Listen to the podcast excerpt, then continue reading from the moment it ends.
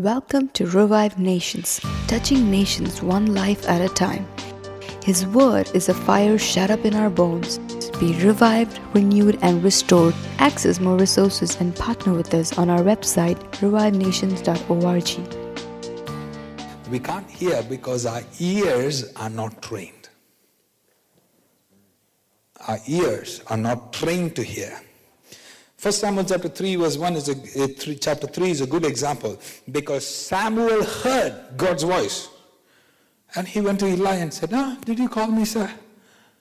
No, I didn't. He heard, hey, he didn't hear a pastor's voice. He heard God calling him, Samuel. Samuel.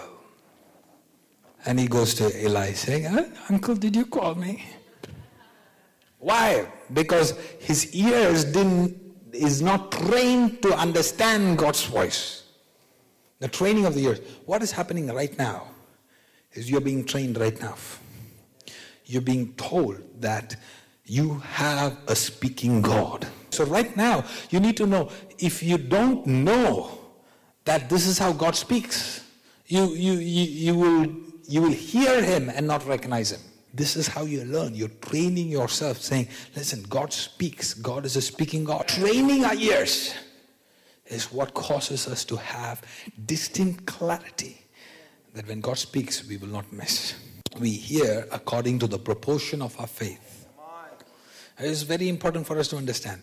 You can hear God and yet not recognize Him because your faith, the proportion of your faith, your capacity of your faith, your level of your faith is very less, so you hear very less.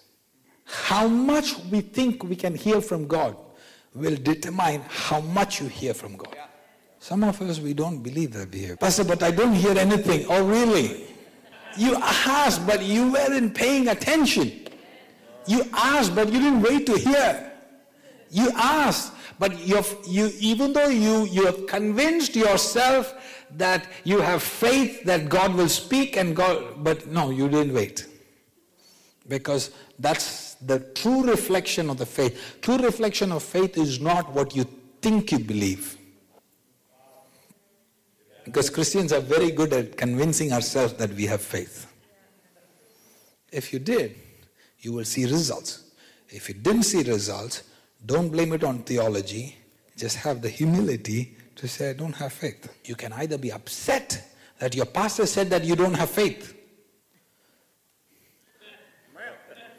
or you can say, God, increase my faith so I can hear in a higher dimension. I give you an example. Some people, we have we, we have the capacity to hear God. So what we do, we're like, let's close our eyes. Dear Jesus, we come to your presence. We ask you that you will speak to us, and I pray that you would hear us. We're trying to hear hard, and we get something here and there. And then we are in the market. There's chaos happening everywhere. And he's like, guys, I want to hear God, but can, can everybody get silent so I can tune and have the atmosphere? Do we need an atmosphere to hear from God? No. It's according to the proportion of our faith. Your faith said that there was too much confusion happening around you, so your level of your capacity of faith is not strong enough for you to be among chaos and still pick up the voice of God. You're, you're very afraid that you will be wrong.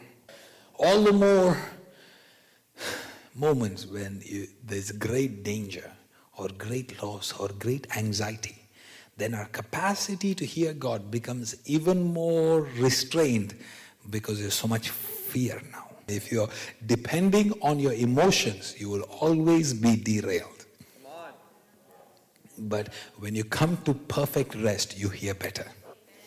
And that is why times when, when, when you are resting, when you're going into sleep, when your heart is silent, your mind is silent, when your, your spirit is tuned and you're soaked and you're immersed and you're not in a rush, that's when you hear God better.